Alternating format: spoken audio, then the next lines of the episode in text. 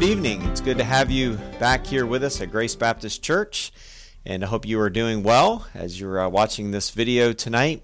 And I just want, as we say each and every week, but it always bears repeating, uh, but we are praying for all of you and, and praying for our country in these times of uncertainty. And in fact, that'll be a very important part of our discussion tonight of how we handle uncertainty.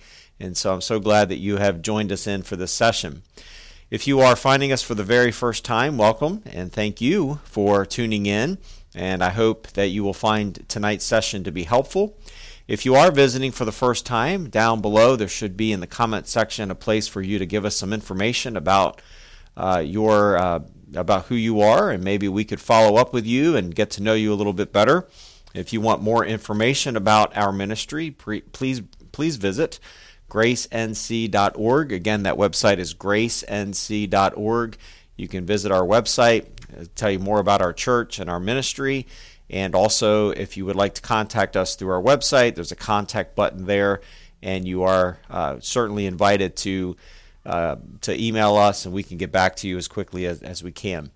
I also want to begin, as I do each week, just thanking you for your continued financial support to the ministry. I know these are very difficult times in so many ways, and yet the Lord continues to provide for our financial needs. And if you would like to be a partner with us and give toward our ministry, once again, you can go to that website, gracenc.org, and you can click the Give button, and it'll walk you through how you can make a donation to our ministry. And as always, uh, every little bit helps, and we just appreciate everybody's financial support uh, to us for our work of the ministry here at Grace. Tonight, we're going to begin our next couplet. We have been studying uh, through different attitudes, and we have been get, beginning each set of two with a negative attitude, going back into the New Testament principle of putting off sinful things, things that we should not be practicing, and then replacing them with something that would please God. And so tonight we're going to begin our next negative attitude. This is an attitude that we should be working in our Christian life to put off, to put away from ourselves an attitude that we would not want to practice in our life. And so tonight, if you have a Bible, you can find a very familiar story, maybe for many of you. It's all the way back in the Old Testament, in the book of Numbers, and you can find chapter 13. And we will look at and study and just read through a couple verses from chapter 13. And we will go into also chapter 14, just the first few verses. We'll read a few of those as well. If you grew up in Sunday school and you've been around church for any length of time and you are turning to Numbers 13, you are probably reading the headline that is over the section of Scripture, and you are likely being reminded of the fact that this is the account of when the people of God sent 12 spies into the promised land in order to get an assessment of what was taking place in the land. Just a very brief synopsis of what is going on. If you are not familiar with this text, or maybe you're not familiar with the Bible, and maybe you're familiar with the New Testament, but you're not super familiar with the Old Testament. The book of Numbers here is talking about a period of time in which God's people, which is that it became later the nation of Israel, they are the people of Israel, the descendants of Israel, and they had spent generations in um, in Egypt. They had been slaves there for a number of years, and God now is bringing this chosen people out of the land of Egypt. He has been bringing them through the wilderness. And don't think big trees and, and that kind of wilderness, but this desolate land, more of a deserty kind of place. And God is bringing them through this land, this desolate land, and He's going to bring them into Canaan, the promised land. Okay, the what we know today as the land of Israel. Okay. So we are picking this up as the people have been wandering through the wilderness, and now they are going to go into the promised land, and we're going to see what happens and what takes place as they are as they are trying to enter into this land. Uh, if you're familiar with the story, or maybe if you're not, let me just tell you up front that what we are going to see in these verses is a heavy dose of doubt. Okay, the people of God are going to doubt what God has told them, and in fact, what God had promised them. We probably are all very familiar with doubt right now because doubt is rooted in uncertainty. When we don't know something with confidence and we are not sure that a particular action is going to become a reality or a particular promise that maybe a person has made to us is going to become reality, we often doubt people. Okay? If you're like me, you probably have known individuals throughout the course of your life that have been known as dishonest people. And they tell you something, and in the back of your mind, there is always this doubt. You question whether or not they are going to follow through with what they have promised. Now, because we are imperfect people and people, imperfect people, make us promises, we, we know that sometimes people fail us. The problem with the people of Israel, as we look at the doubt that settles into their minds, is the fact that they are doubting God. Okay, God, doubting God is is something that is, in a sense, an assault to His character or an insult to His character, because God is truth and God always tells what is true and what is accurate. And so when we think about doubt, it really is at its root an attitude of distrust. And we sometimes distrust people for maybe obvious reasons because they fail us, they don't follow through. But for the believer in Christ who believes in God, we have to, in fact, not doubt God's promises. For the Christian, doubt really is an absence of faith, which we will look at in the next section. This is putting off doubt, and we want to put on faith. And we'll talk about faith in the next session. But doubt is lacking confidence and trusting God to do what He promised. It is a lack of confidence in God's character. It is a lack of promise and a lack of confidence, rather, that God is going to do what He promised to do in His Word. Let me give you a very quick illustration before we jump into this Old Testament text for a few minutes tonight. One of the common problems that I find as a, as a pastor is that some people doubt their salvation. And doubting your salvation is one of those areas that, as we think through this issue of doubt, that God has promised that whoever believes on the name of Christ will be saved. In other words, anyone who puts faith in, in Jesus Christ and they accept the fact that they are a sinner, they accept the fact that they need a Savior, they need redemption, they need God to do a miraculous work in their heart, and they believe in Christ and they trust Him for salvation, that so many people often still doubt their salvation and they question their redemption. The problem is, and, and by the way, I never want to talk someone into their salvation if they don't have it. But at the same time, as John tells us, God's intention is that we know that we have eternal life. And sometimes our doubt in God and doubt in our salvation really is an insult to God's character because if He has promised to save anyone who repents of their sin, then we have to rest confidently that God will do as He said, that God will save every repentant sinner. So that is maybe a common application of this idea of doubt that so often people demonstrate in their Christian life. And God does not want us to doubt Him, and particularly, He doesn't want us to doubt Him in regard to our salvation.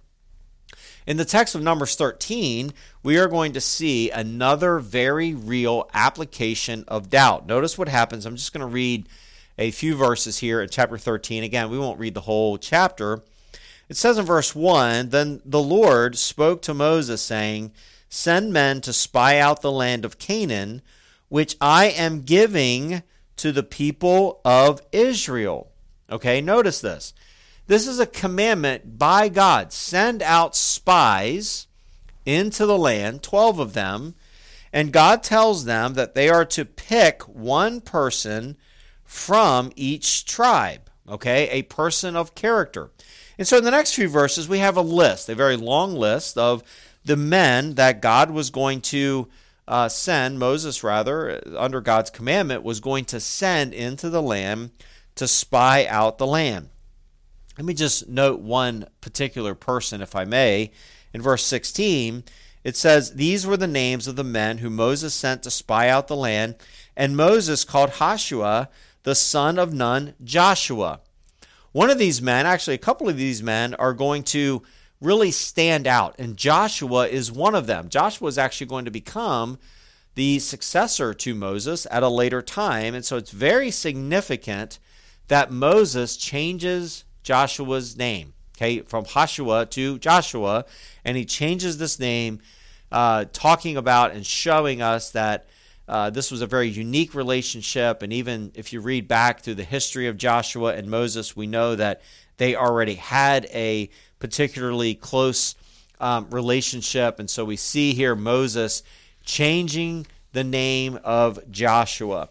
Notice what happens, verse 17. Moses sent them to spy out the land of Canaan, and he said to them, Go up into the Negev and go up into the hill country and see what the land is and whether the people who dwell in it are strong or weak, whether they are few or many, and whether the land that they dwell in is good or bad, and whether the cities that they dwell are in camps and stronghold or in strongholds, and whether the land is rich or poor, and whether there are trees in it or not. Be of good courage and bring some of the fruit of the land now, the time was the season of the first ripe grapes. Okay, so Moses gives them instruction. Verse 21 So they went up and spied out the land. And he gives us all the land that they went through. We won't read through all of that, but just to say, they did a very thorough investigation of the land. Let your eyes jump down to verse 25. At the end of 40 days, they returned from spying out the land, and they came to Moses and Aaron and to all the congregation of the people of Israel in the wilderness of Paran at Kadesh. And they brought back word to them and all the congregation and showed them fruit from the land, physical evidence. Okay? Of this wonderful land. And they told them, We came to the land to which you sent us. It flows with milk and honey. And this is its fruit. And they show them these grapes that they've cut down and they brought back to demonstrate how wonderful the land is. And you can almost sense in these verses, isn't God good? Look at what God has done. He's brought us to this land, and we are going to inherit this land, and we are going to experience the blessings of God in the food, and it flows, they said, with milk and honey. What a wonderful place. And then there is this word at the beginning of verse 28, however. Or you might insert the word, well, but the people. The people who dwell in the land are strong and the cities are fortified and very large. And besides, we saw the descendants of Anak there. And I won't read through the next few verses, but let's just say that these uh, these spies, ten of them at least, said, "Yeah, it's great, but we have some very real obstacles. The people there are strong; they live in fortified cities. There are groups there that we can never defeat. In verse 30, but Caleb quieted the people before Moses, and he said, Let us go up at once and occupy it, for we are well able to overcome it. And then verse 31 Then the men who had gone up with him said, We are not able to go up against the people, for they are stronger than we are. So they brought to the people of Israel a bad report of the land that they had spied out, saying, The land through which we have gone to spy it out is a land that devours its inhabitants, and the people that we saw in it are great in height. And he goes on and describes the people of the land, and they basically are telling the people, This is hopeless.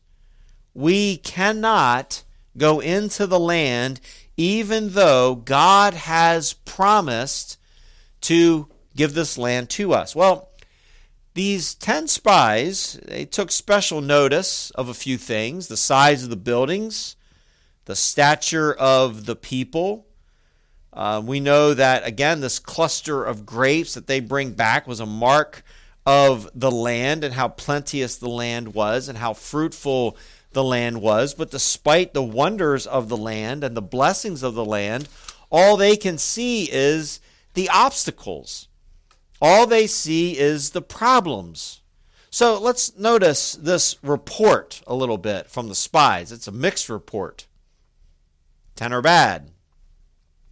Notice the first portion of this report of the spies is truthful, it's accurate. You're right. There are mighty people in the land. You're right. They do live in fortified cities. You're right. There are challenges there. There are problems. There are difficulties. So it's not that what these spies are talking about is fiction. It's not a figment of their imagination. They were simply looking at the circumstances and saying to themselves, we can't do this. There's enemies there. There's obstacles there. There's problems there. There's circumstances that are bigger than us. We can't do this. Notice, though, the land was bountiful, it was plentiful. But what happens is, over the time that the 10 spies bring back this report, is that doubt begins to creep into the minds of God's people. No longer was the abundance of food and the clusters of grapes that served as an indication of the plenteous blessings of God, they were no longer good enough when it was weighed against the obstacles that were found in the land. And so we find that in verse 30, as we read, that the majority of the spies caused great fear in the hearts of the people. They stir them up.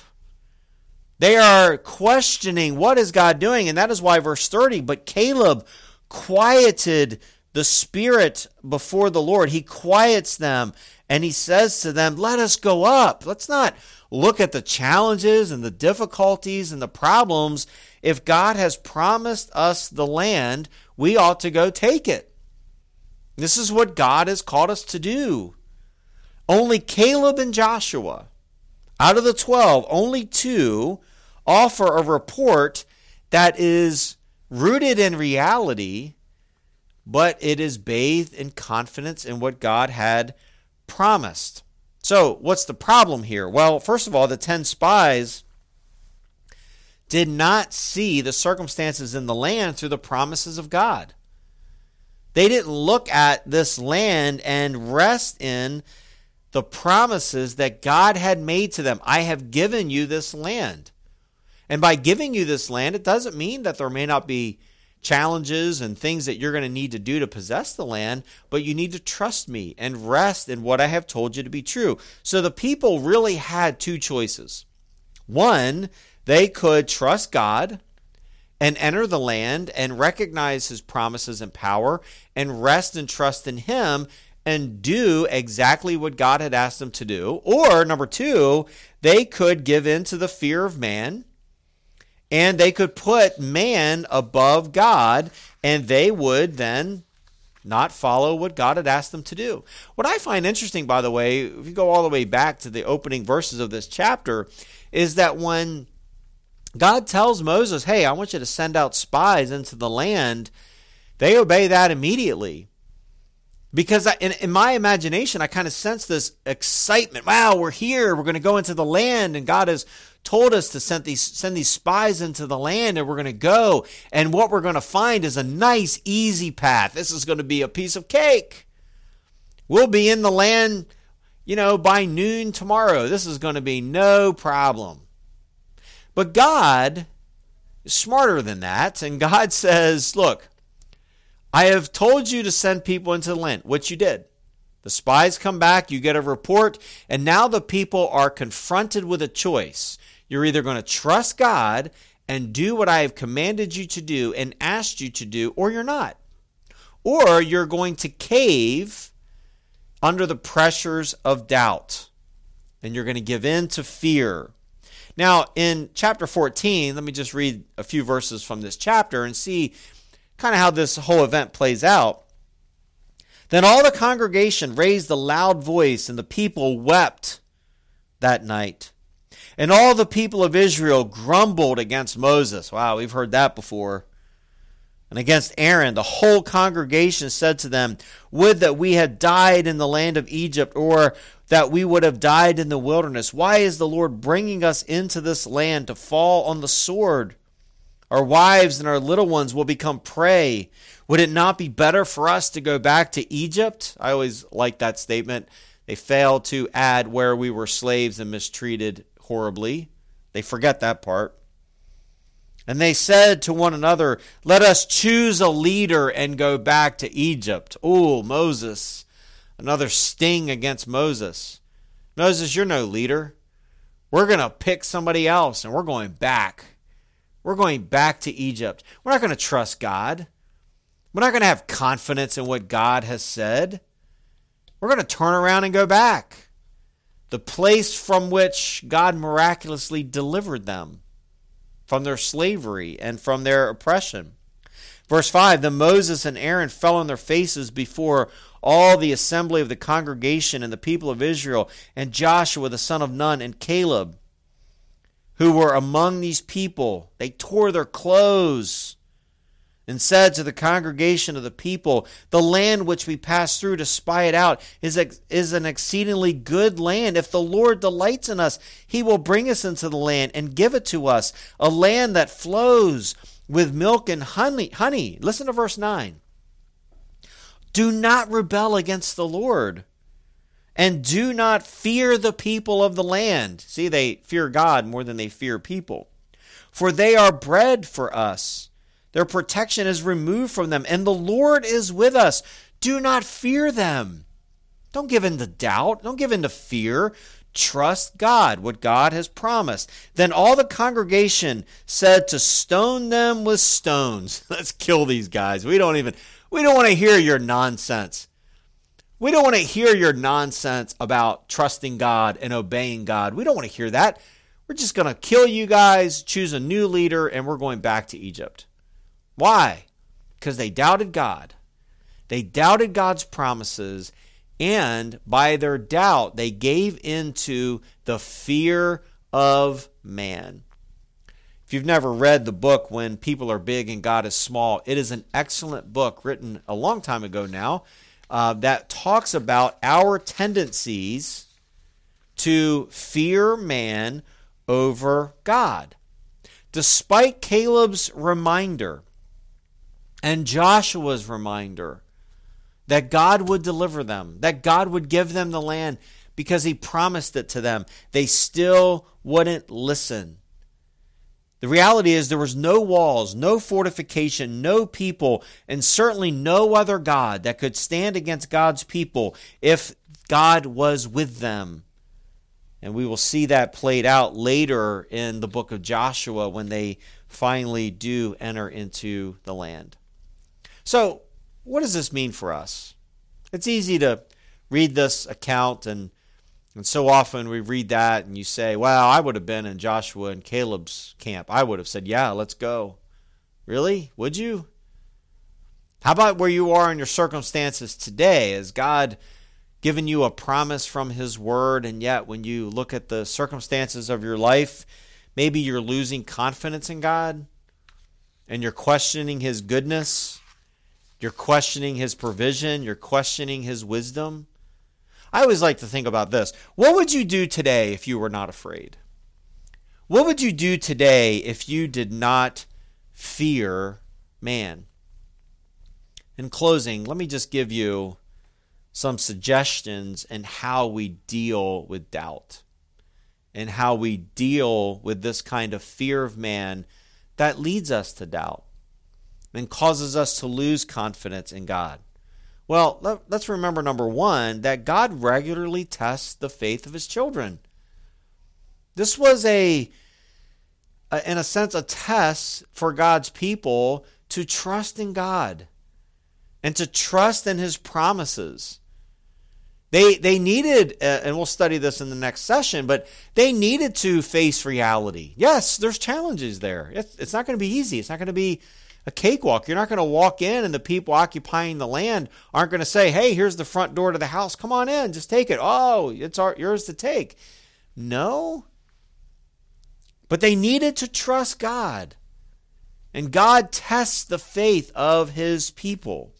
So we have to remember that. When we're dealing with doubt, don't see the trials of life and the tests of life as anything that is out of the norm. Secondly, remember the circumstances of life will either increase or decrease your faith. And with that being said, I would ask you this question How big is your God? Is God bigger than people? Is God bigger than your circumstances? Is God bigger than the problems and challenges that you're facing? Was God bigger than the people living in the land? Was he more powerful than them? Absolutely. And yet the people of Israel tro- chose to doubt. Why? Well, number three, doubt focuses on obstacles. We always see the problems, the why nots. But faith focuses on opportunity. There's always going to be opposition. It's easy to focus on the obstacles, but we need to practice faith. Number four, and I love this one. Think about this one. Doubting is easy when we are surrounded by doubters. I, I don't know about you. I, I can't control people's feelings and thoughts. I can't do that. Don't try to do that.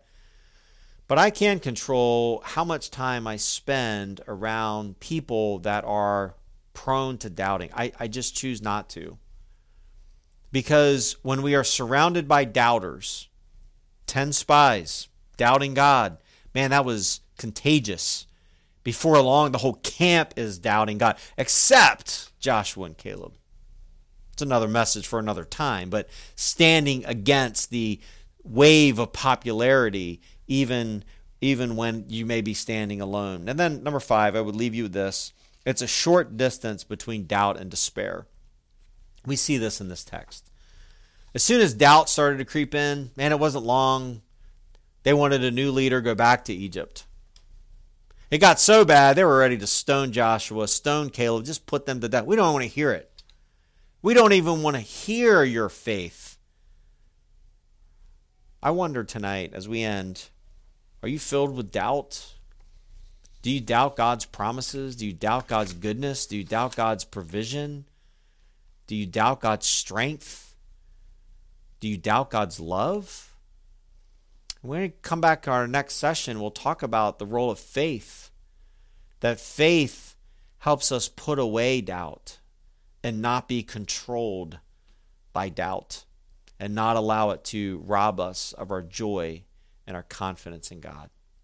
Thank you for joining us, and please jump into the next session next week, and we will be discussing faith that helps us put away doubt so that we are not controlled by the fear of man and doubting in God's promises. And so please join us for that session next week. Again, thank you for joining us, and uh, we look forward to seeing you once again. Please contact us, gracenc.org, if you have any questions about our ministry. We would love to hear from you. And uh, let's end tonight's session with a brief word of prayer. Father, thank you for your goodness and uh, the fact that we can rest and trust in your promises. Empower us to do that, to have confidence in you. And we pray this in Jesus' name. Amen. God bless you. Have a good night.